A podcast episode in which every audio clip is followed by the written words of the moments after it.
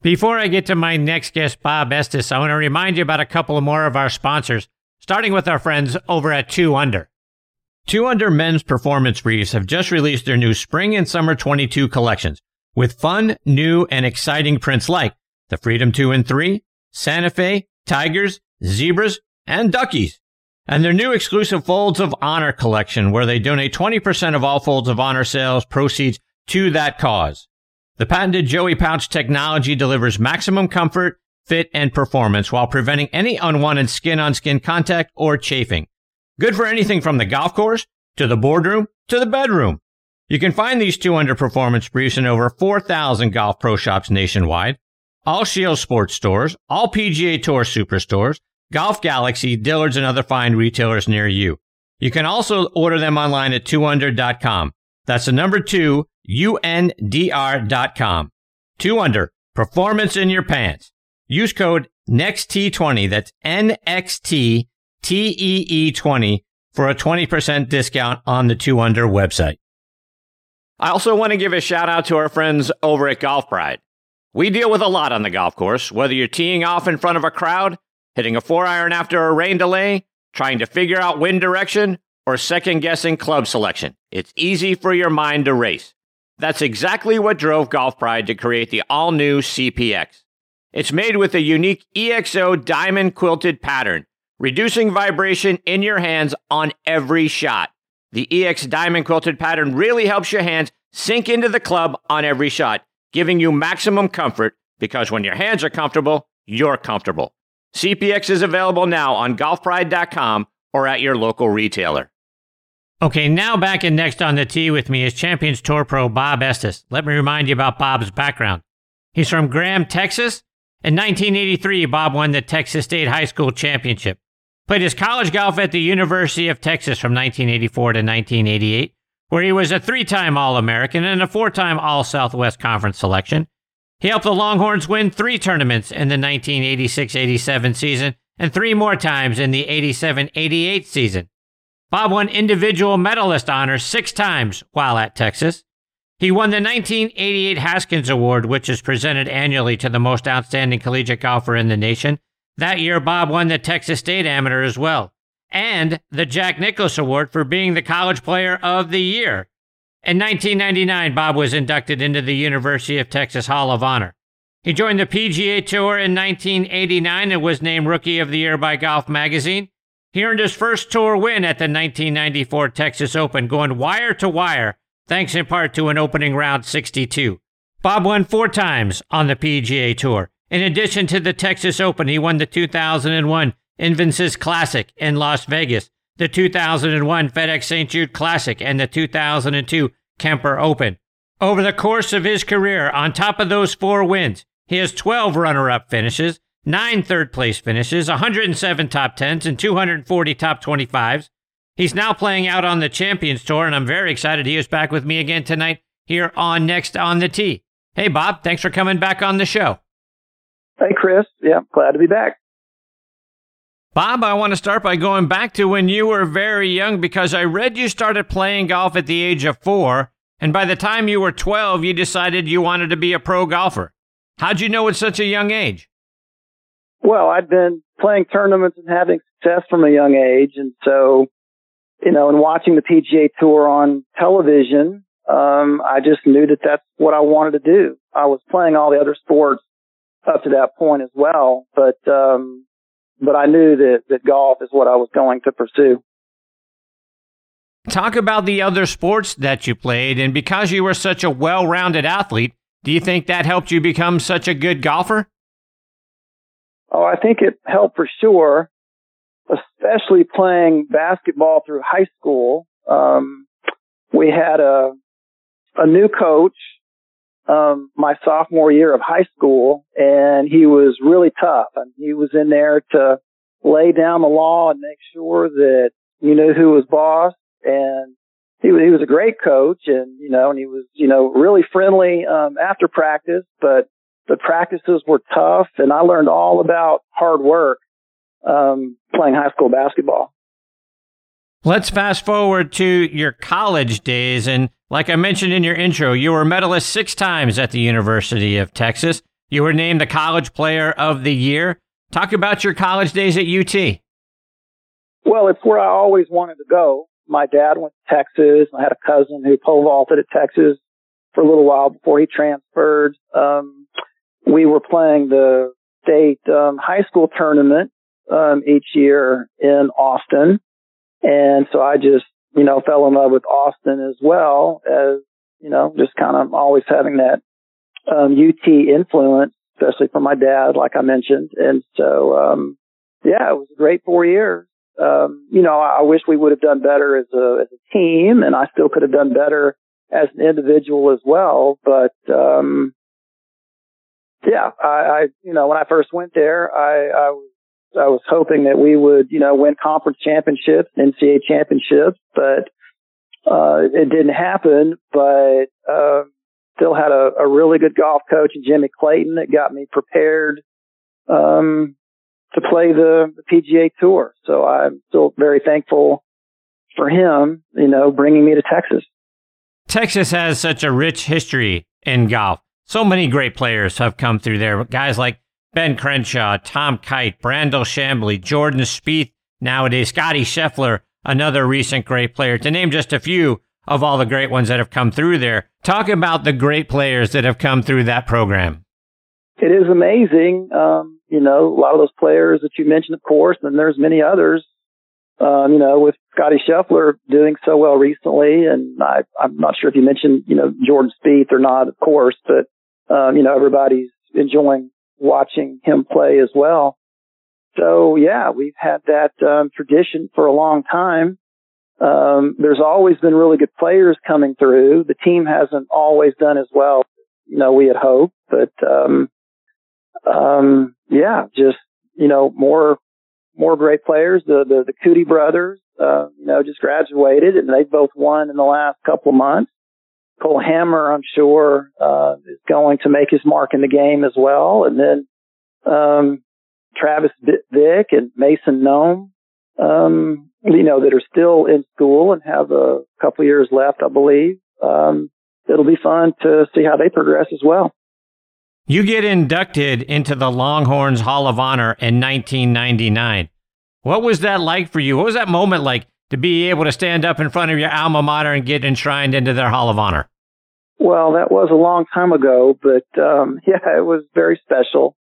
Um, yeah, having you know won the the Haskins Award and the Jack Nicklaus Award my senior year, um, and being a, a two-time first-team All-American those last two years, yeah, I mean, I, I guess I, I had an idea that I would get inducted at some point, but, um, yeah, it was still a, uh, yeah, it was, it, it's, it's something that I do, um, you know, value quite highly, you know, just like winning those awards, um, that allowed me to get inducted into the Longhorn Hall of Honor. So yeah, that, that's something I'm very proud of.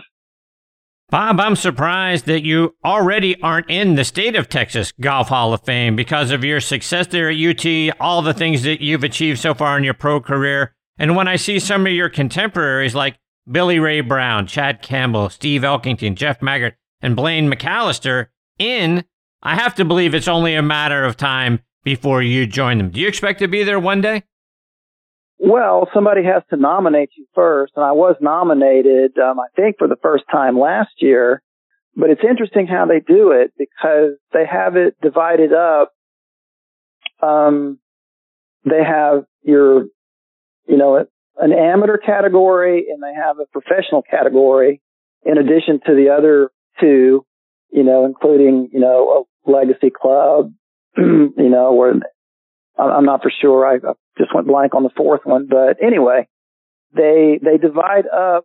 Um, that they separate your professional career from your amateur career, and you know I've had a had a solid amateur career and a pretty solid professional career.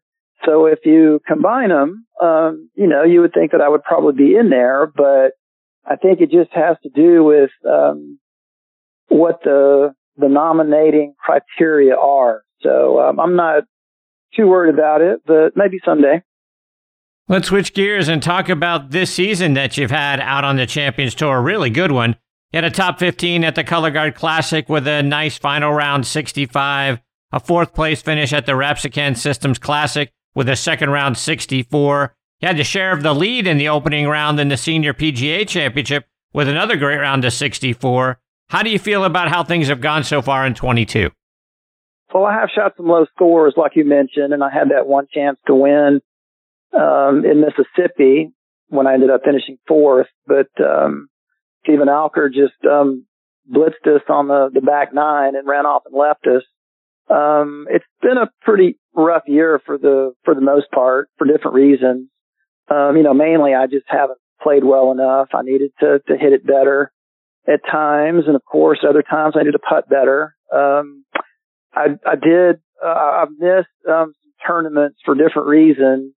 Um, I did lose my father back in July. I was overseas at the Open Championship. You know, he'd been struggling for a while, and I was a little bit hesitant to go, but I knew that um, I might have to get on the plane and, and hustle back home. You know, at any moment, I was definitely planning on going back home to Abilene um, right after I got back home from the Open Championship or the, the Senior Open at Gleneagles. But um, when I got up on Thursday morning, um, I received um, a text from my mom saying that my dad had taken a turn for the worse, and it was it was probably time to to come home. So I wasn't able to get on the flight that day, but I was first thing the next morning. Flew back home to to Austin, drove to Abilene the next day, and he passed away about 24 hours later. So you know, it's been a, a rough year, mainly because of that. And then I've, I've missed a few other tournaments because of, um, you know, bad allergies and, you know, where, where the pollen was really high, um, certain places that we've gone, uh, and, and maybe places where I haven't really struggled in the past, but just happened to this year. Actually, I had to withdraw from the tournament this past week. I'm at the Ally. I played the two weeks before, had no issues in, um, Snoqualmie up in the Seattle area and then the next week, um, at the Dick Sporting Goods Open, uh, the ragweed pollen was high, tree pollen was up, and I was, I was struggling, but I, I pushed through. But then this past week, it got even worse.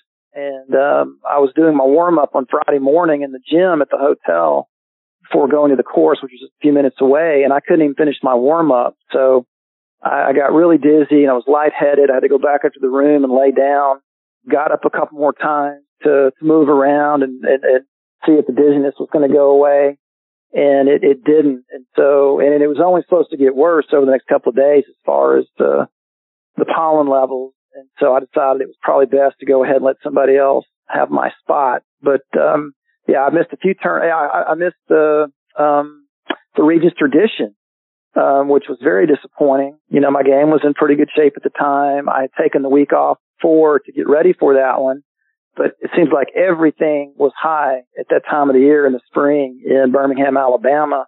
And I got worse and worse every day. And by, um, you know, Thursday morning, I just, I couldn't hardly stay upright. So I missed um, that one as well. So yeah, it's been a pretty tough year. And yeah, I've, I've, my game is, is pretty good. I like, you know, we talked about, it. I've shot some low scores and uh, played some other really good rounds where I just didn't quite get the score. But um, overall, it's been uh, pretty frustrating. Um, but you know, there's still tournaments um, coming up, so hopefully I'll be able to play well and you know make it all the way to the Schwab Cup Finals in Phoenix at the end.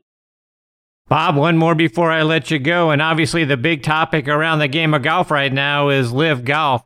Want to get your thoughts? How do you feel about what you're seeing? Well, just like you know, you've had other guests talk about, you know, it's, it's very divisive and it's changing every day and every week, it seems like. Um, I did listen to, um, your interview with Ron Cross because I just wanted to hear what he had to say about the whole situation. And yeah, it is disappointing to, to see, um, a lot of players leave the PGA Tour and go to to LIV when you know I would rather see them play on the PGA Tour and and see how they progress and um, we'll have to wait and see how things play out as far as uh, you know the official World Golf rankings, um, the the major championships. Will these players be strictly playing for money, you know, for the rest of their careers, or will they somehow, some way still be able to qualify and play in major championships? Um, when Ron was talking about the, the team aspect and franchises, I didn't quite follow exactly what all he was saying there. You might have a better understanding of that than I do, but I'm still not sure that that team aspect each week interests people as much as individual performances. Um, so again, we'll just kind of have to wait and see how um, this all plays out. Uh, I've got a feeling that a lot of the players were maybe somewhat misled and that they were probably going to still be able to have their cake and eat it too. Uh, maybe play to LIV and, you know, and, still play tournaments on PGA Tour and the DP World Tour and still be able to play and qualify for the majors.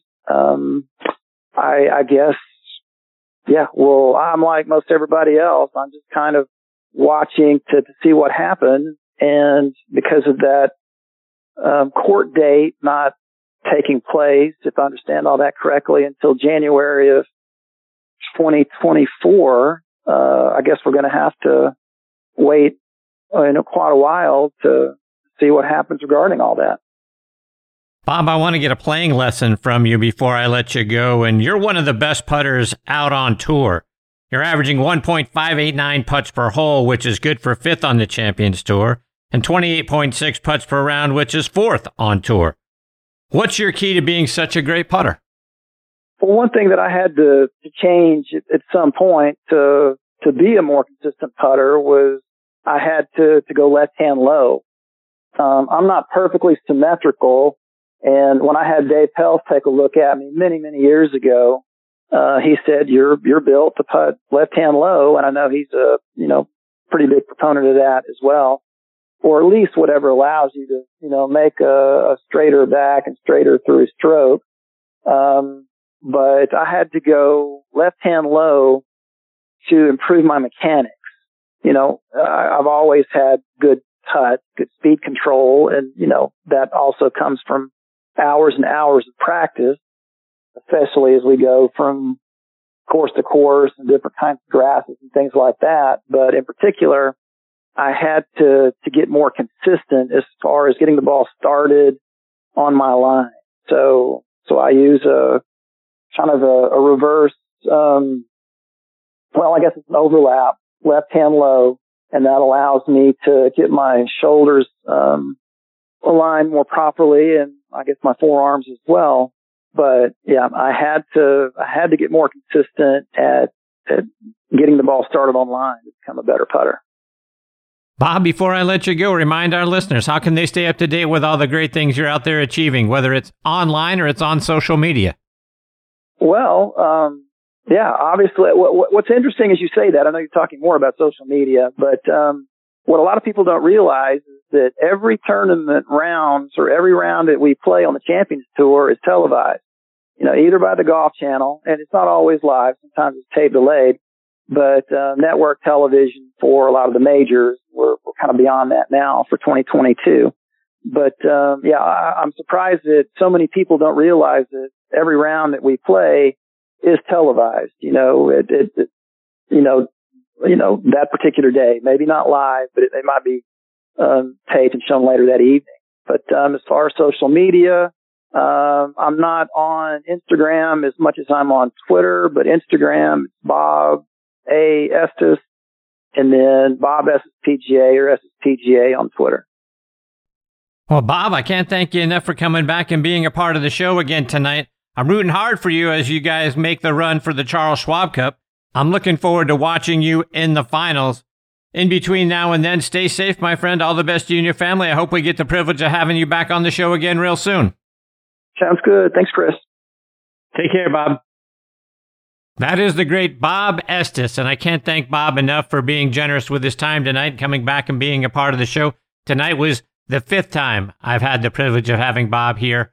I'm rooting very hard for him as he makes the run towards the Charles Schwab Cup. Hopefully, we see him in the finals here in a few weeks and just a, a great guy. And there's no question that he is going to be in the state of Texas Golf Hall of Fame at some point. He had a great college career, fantastic out on the PGA Tour, knocking it out of the park on the Champions Tour. There's no question he belongs in that Hall of Fame, and I'm sure we're going to see him in there real soon.